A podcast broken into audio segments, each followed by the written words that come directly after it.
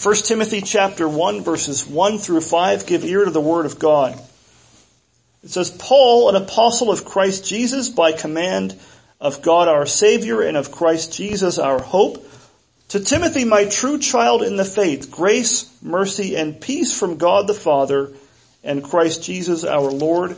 As I urged you when I was going to Macedonia, remain at Ephesus so that you may charge certain persons not to teach any different doctrine nor to devote themselves to myths and endless genealogies which promote speculations rather than the stewardship from God that is by faith. The aim of our charge is love that issues from a pure heart and a good conscience and a sincere faith. This ends the reading of God's Word. You may be seated. Well, if, if you're not familiar with 1 Timothy and 2 Timothy and Titus, these books are often referred to as the pastoral epistles. An epistle is a letter. It's just a fancy way of, a fancy name for a letter, but they're, they're called the pastoral epistles because what are they about? If you're familiar with them, you'll know that much of what is written in those three letters or books of our Bibles are written to tell these two young protege or apprentice pastors, Timothy and Titus, how to do their ministry, how they are to conduct themselves in the household of God, how they are to appoint elders, uh, what qualifications there are that God has given for elders, deacons, how the church is supposed to worship, what things belong in worship, what things don't, how to deal with false teachers, all kinds of things like that. That is what these books uh, deal with. So they're they're they're about pastoral ministry. And now maybe you might be wondering, you know, you might maybe you're sitting sitting there saying to yourself, you know, what pastor? This sounds like a book for you to study, you know, or, or, you and Rob to study. It's about pastors and elders and deacons. We're most of us aren't going to be pastors and elders and deacons. So what's the point for us? Well I, I think if we're, we're tempted to think about that, uh, I think we're, we're forgetting that if it's about ministry, it's also about the church. And I think that's a, a subject that we all need to be uh, mindful of. We all need to be concerned about. It's something that we have a lot in these epistles because it's about the church and not just about Timothy per se as an individual pastor. There's actually a lot in these books for you and I to apply, uh, to learn and apply to our lives. And so it has a lot to teach us about life in the church, and the church should be something at the center of every Christian's life. The church should be something that should be of great interest and concern to every believer. I've said this a number of times, but I think it bears repeating. And the reason for that is Christianity, the Christian faith is, is very much personal, but it's not private. In our day, there seems to be a trend towards privatized Christianity. That people People think of Christianity as me, myself, and Jesus, but me, myself, and Jesus, or you yourself and Jesus, do not a church make. And the church is not meant to be uh, optional. And so the apathetic attitude that some professing Christians have toward the local church, I think is greatly at odds with the Word of God, and it's contrary to the Spirit of Christ. The Christian faith was never intended to be a private matter. The local visible church is not to be an optional thing for believers. And so that being the case, there's a lot that we need to know about the church and our roles uh, in it. You think about what Jesus himself and the apostles had to say about the church in particular in, in uh, Matthew 16. What did Jesus tell Peter about the church? He told Peter that he was building not just a bunch of individual, you know, believers scattered all over the place. He told him he, that he was going to build his church and that the gates of hell would never prevail against it. Matthew 16, 18. In Acts chapter 20, we'll look at this text a little bit later in the sermon as well, but Acts chapter 20, remember the apostle Paul, he's meeting with the Ephesian elders, possibly for the last time. Uh, those same elders were Timothy is serving here when this book was written in the city of Ephesus. And he tells them that God purchased the church with his own blood. Now I think sometimes maybe if you're like me, your mind sort of translates things differently. Uh, you sort of read, you don't change the word, but when you hear that God purchased the church with his own blood, somehow in our minds I think we, we say, well, we just think he's talking about just individual Christians, which there's truth to that, but it's more than that. He didn't just die to save us individual Christian, you know, sinners from our sins, although he did.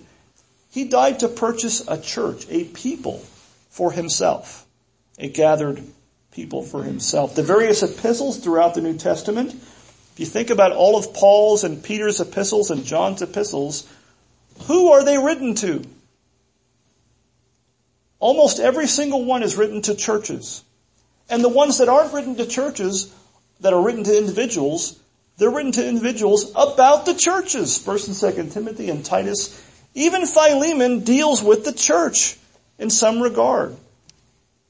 In other words, your entire New Testament deals with the church in some way, shape, or form. The book of Revelation, remember chapters 2 and 3, it's not been that long since we looked at those chapters. What do those chapters include? The seven letters to the seven churches. God's church is never far from view. In fact, um, in this in this epistle itself in 1 Timothy, Peter or Peter, Paul wrote 1 Timothy, pardon me. But Paul gives us his purpose statement for the letter. Sometimes when you read your Bible in certain books, there's a verse or two that tells you, in, in essence, here's why I wrote this book. The apostle that wrote it tells us that. Well, look at 1 Timothy chapter 3, right about the middle of the book. 1 Timothy 3 verses 14 to 15 Paul tells Timothy in the middle of the book, here's why I'm writing this book to you. It says, I hope to come to you soon, but I'm writing these things to you so that if I delay, here it is, you may know how one ought to behave in the household of God, which is the church of the living God, a pillar and buttress of the truth. Pillar and buttress of the truth. So he wanted Timothy and us to know how we are to conduct ourselves in the church of God. That's what he wanted Timothy and us to know from this letter. And the, the nature of the church, you know, Paul didn't just say, I want you to know how to conduct yourself in the church. He gives a few descriptors, a few descriptive terms of what the church is, and I think that's for a good reason. I think that it's not without reason that Paul uh, tells us what the church is in some ways in a few different things in that passage. The true church is not just a building. It's not a mere institution or gathering. What does he call it? It's the household of God. What's another word for household? It's the family of God. It's not just a club, it's not just a group, it's the family and household of God. God's family. He also calls the church the church of the living God. The church of the living God. We, we don't serve a false God. We are the church that serves the true and living God and he works through his word among us and rules over all things for our sake. And the third thing that, that, that Paul says is the church is, quote, a pillar and buttress of the truth. You know, the church, we just sang a hymn a little while ago in the service, the church is one foundation. You know, in a sense, you know, we're built on Christ, we're built on the truth of the Word of God, but we're also, uh, the, one of our reasons for existing, one of the things that God has made us for as a church is to be a pillar and buttress of the truth. We are to stand for God's truth. If the church does not stand by God's truth and does not proclaim the whole counsel of God, who will? No one. This is the only place that the true church is the only place where God's word is really made known truthfully and sincerely. So in these letters, 1st and 2nd Timothy and Titus, the Holy Spirit uses the words of, of Paul, gives him the words to write, and in that the Holy Spirit teaches us how things are to be done in the church. That's what these letters teach us. They, it, it includes things like appointing the ministry of elders and deacons, how to deal with false teaching and false teachers is, is found throughout these books. It even deals with things regarding our public worship on the Lord's Day here in church. All those things are touched upon and taught in these letters. Now I think there's a lot for us to learn as a church about the church from these letters. We're going to look at 1st and 2nd Timothy, Lord willing, over the next number of months. And in his commentary on 1st and 2nd Timothy in particular, John Calvin writes this. He wrote a, a dedicatory letter or a dedication to, to a ruler in England, and this is what he writes in that dedication. He says, in short, these two epistles, 1st and 2nd Timothy, in short, these two epistles, uh, in these two epistles, we are shown a living picture of the true government, uh, that's the oversight and how things are done, the true government of the church. Everything in these letters is highly relevant to our own times, and there is hardly anything needful for the building up of the church that cannot be drawn from them. That's the part that got my attention when I was reading it. There's almost nothing that's needful for us as a church that we aren't in some way taught about in 1st and 2nd Timothy, and I would add also in Titus. And so, you know, even if we've been particularized for years and years, which we haven't, we've been around for a long time, we still need to read, you know, let's say, you know, 20 years from now, Lord willing, we're particularized, we're growing, we're moving along.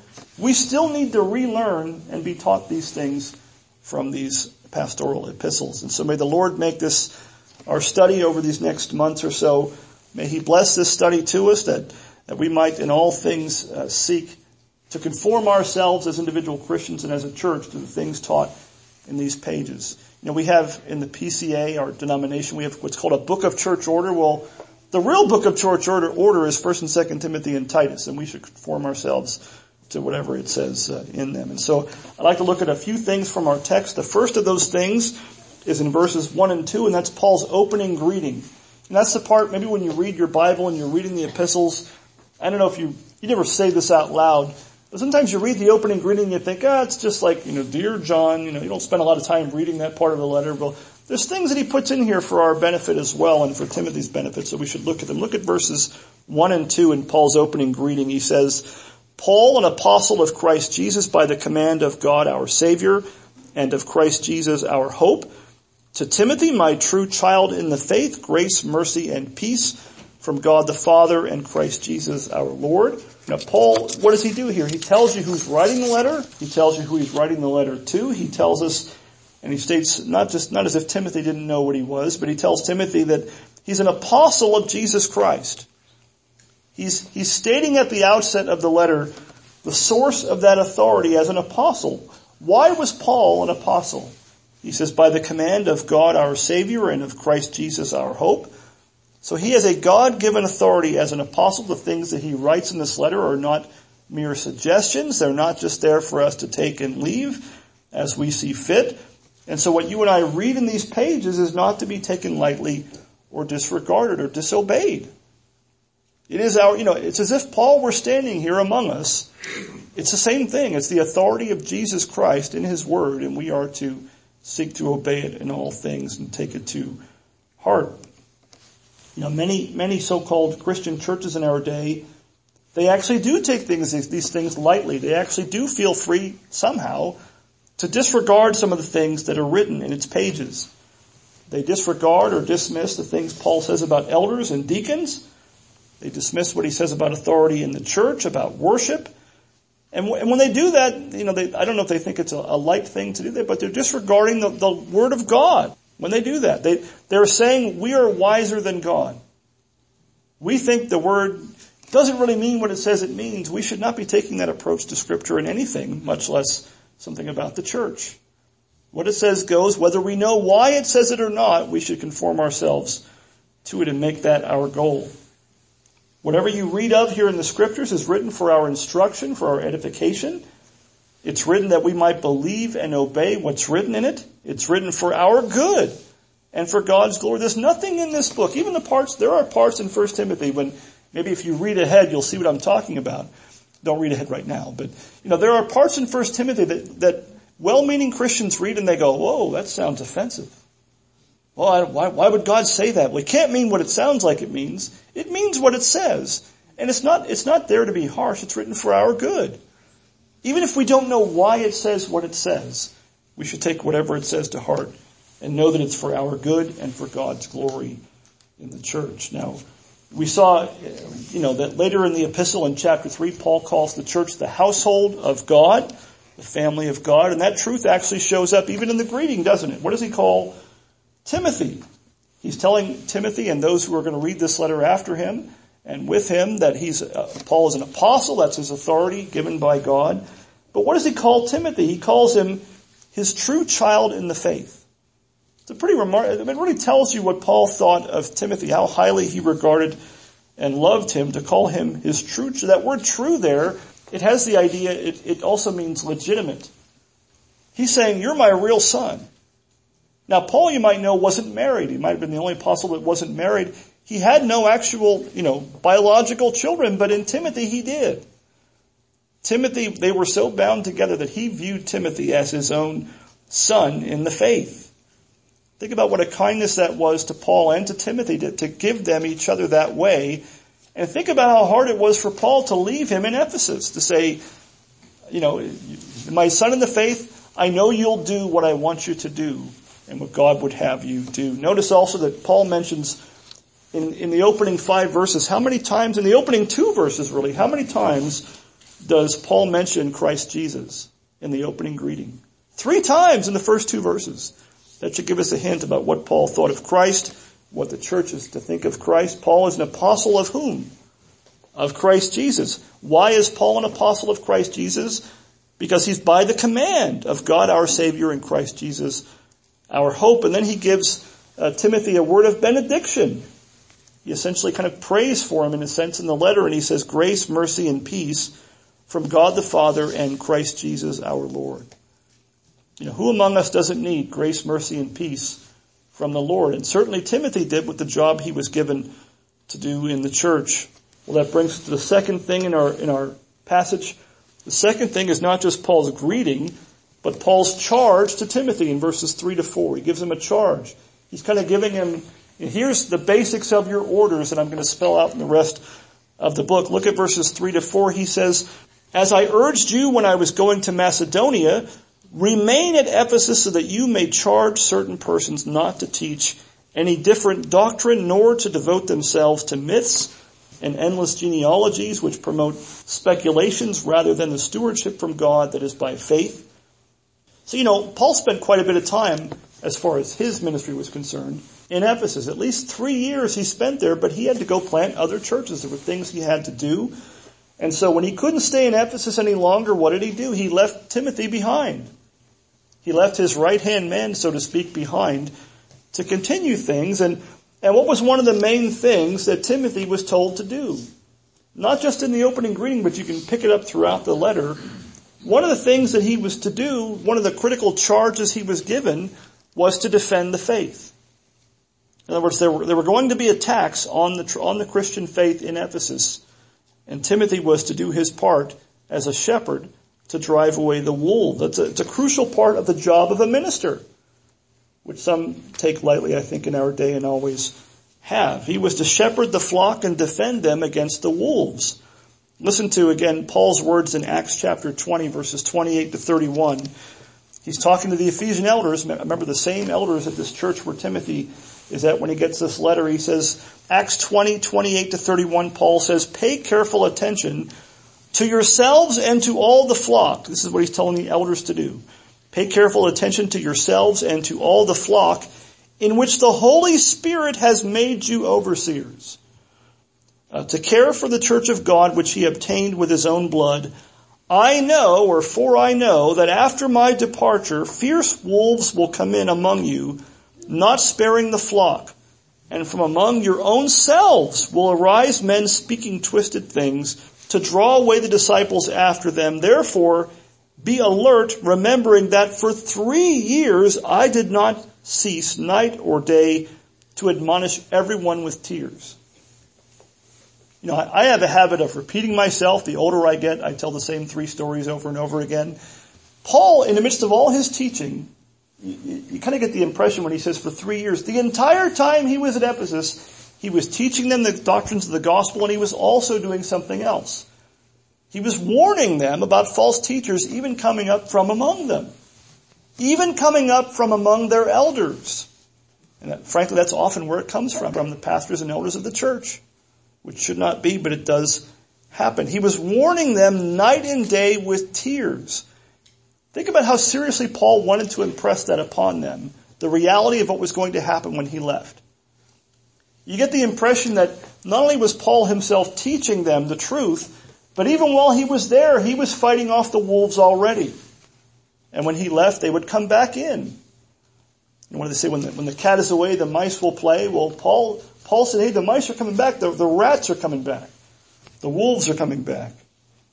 And so here you see one of the greatest needs in the church, and it's always been that way, even in the first century and even in our day, maybe more than then, has always been for godly elders who keep watch over themselves and watch over the church and watch over each other to protect the church. Paul knew that after he left, savage wolves were going to come, some from outside, some from inside, at times. And so he warned them for three years about the, the wolves in sheep's clothing. I would say it's not just wolves in sheep's clothing, it's wolves in shepherd's clothing at times. And I think this should be instructive for us today as, as much as it has ever been. You know, I think sometimes we're a little cocky. Not maybe us individually, but we think, somehow we think that, well, you know, Paul wrote these things way back in the first century. I mean, we're modern people. We have microwaves and airplanes and smartphones and laptops and all these things. We, we think we've grown so far beyond you know, we can, we can look up Christian teaching on our phones and all these things. We can download, you know, download sermons and whatnot. Those are all good things. But sometimes I think we think these things are beyond us. That we don't really need to worry about these things now. We need to worry about these things now. We need elders and pastors who will think about these things and guard the flock.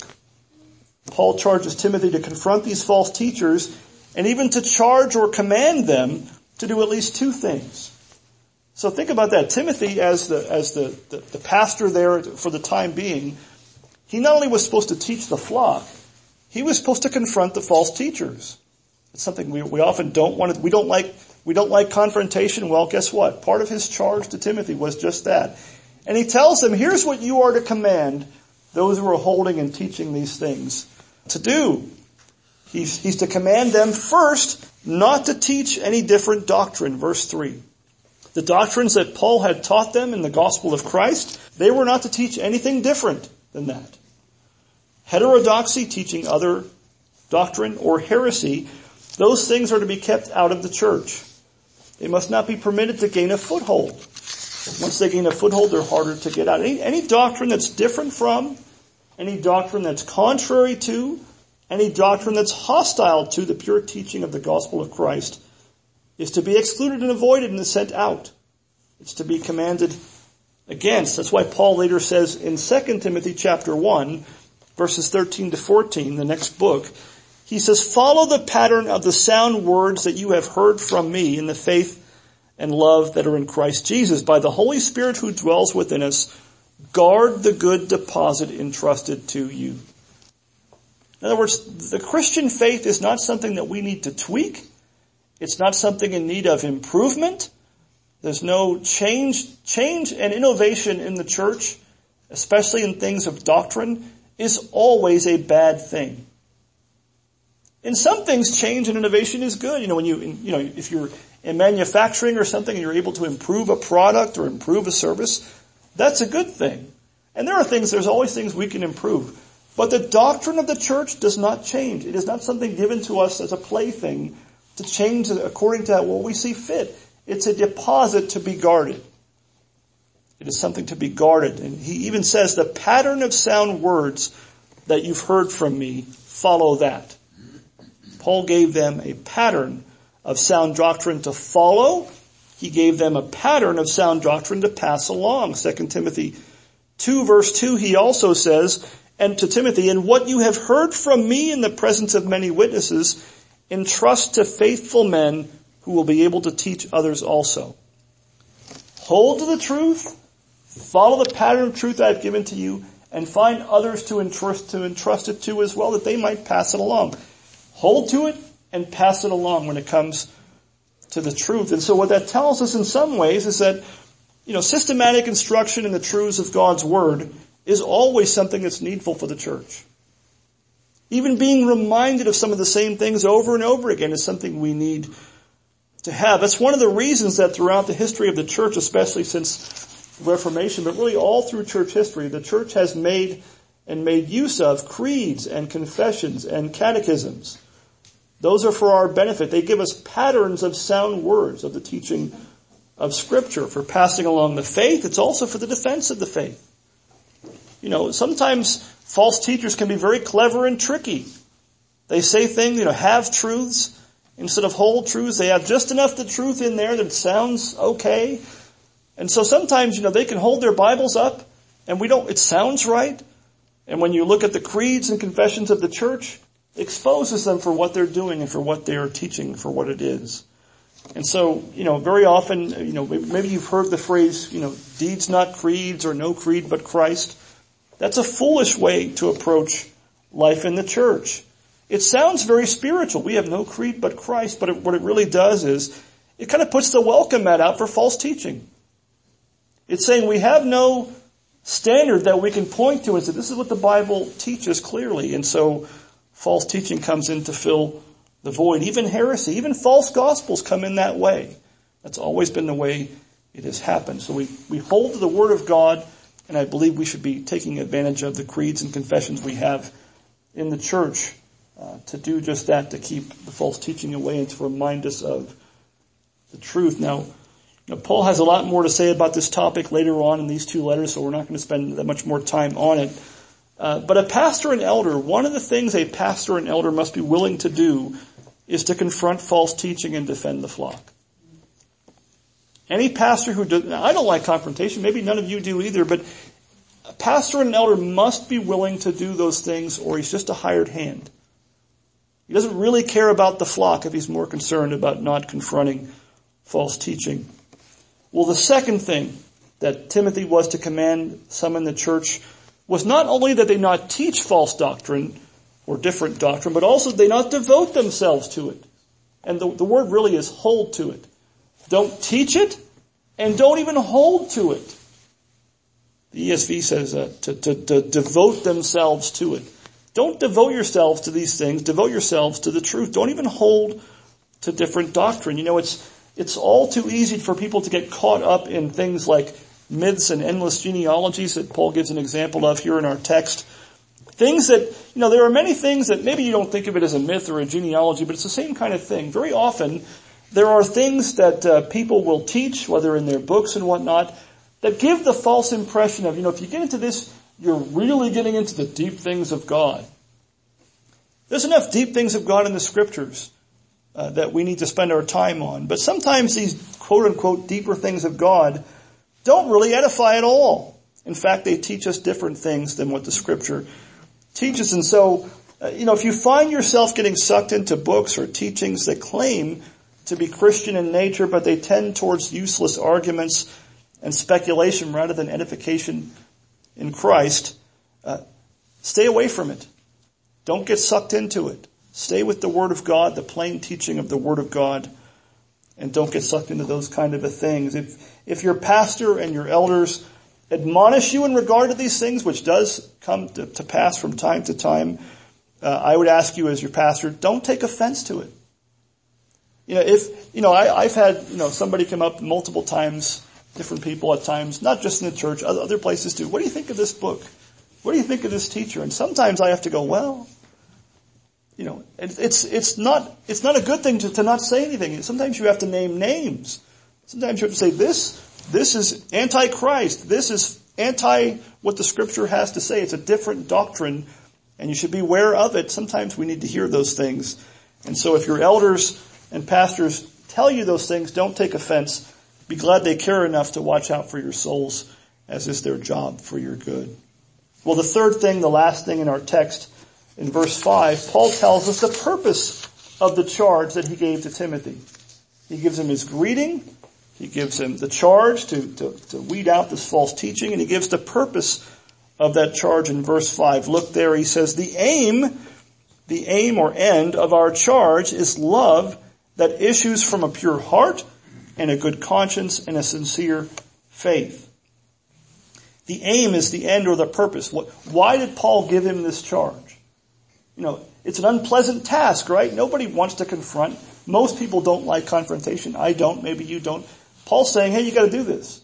You gotta go to them, tell them not to teach different doctrine, tell them not to hold to different doctrine. And he says, here's the point. The aim of our charge and the aim of Timothy's charge to these people is love that issues from a pure heart and a good conscience and a sincere faith. In other words, the goal is edification. Not speculation, not arguments, not those things. It's, it's the aim of edification and the truth is love. And what what is love? What does this kind of Christian love spring from? What is the engine that makes it go? A pure heart, a good conscience, and a sincere faith. That's what the truth of God's Word does in us and through us.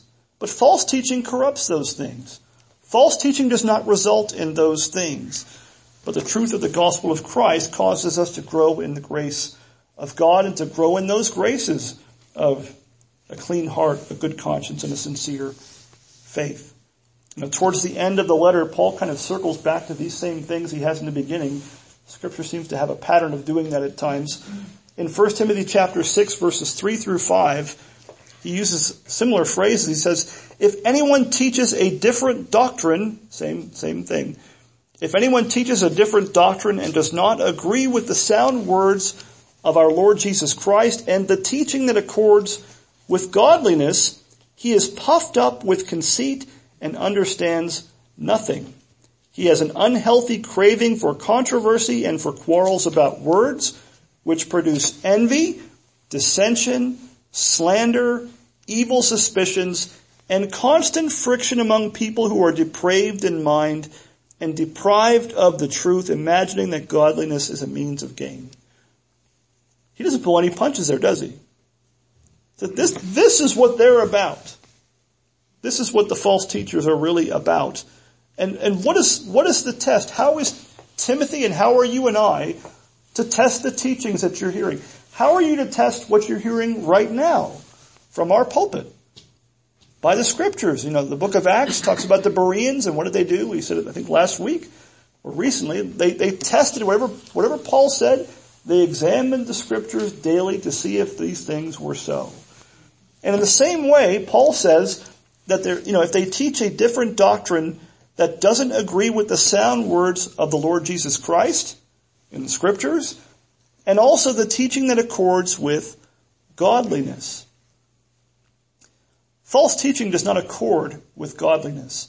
Any teaching that tends towards the opposite of that, any, any teaching that tends toward not godliness, but envy, dissension, slander, evil suspicions, and constant friction among people in the church is to be avoided. These things are not in accord with scripture. The fruits of any teachings have to be held in view. You know, any, any teaching from the pulpit from God's Word, anytime we're learning from the Bible, if we're not learning it in order to be conformed to Christ's image and to grow in our faith, there's something wrong. This, this isn't just a sport. It's not just something for us to, to think about in an intellectual way and no, and no other way else. We're meant to apply what we learn. We're meant to grow in our godliness through faith in Christ. And the, so the fruits of any teaching have to be kept in mind and held in view and judged accordingly. Any teaching that's contrary to Christ and His gospel is to be soundly rejected. Any teaching that does not accord with godliness is to be soundly rejected as well. That's the message from 1 Timothy from, from beginning to end. He kind of bookends both sides of the book with it, with that kind of an admonition. So our prayer should be that God our Savior in Christ Jesus, our hope, as Paul says, might grant that we might grow in these things as individual Christians and as a church, that we might uh, learn as a church to defend the faith once for all, delivered to the saints, to entrust it to others that might be able to pass it along, that the Word of God might spread to the glory of Jesus Christ always. Amen.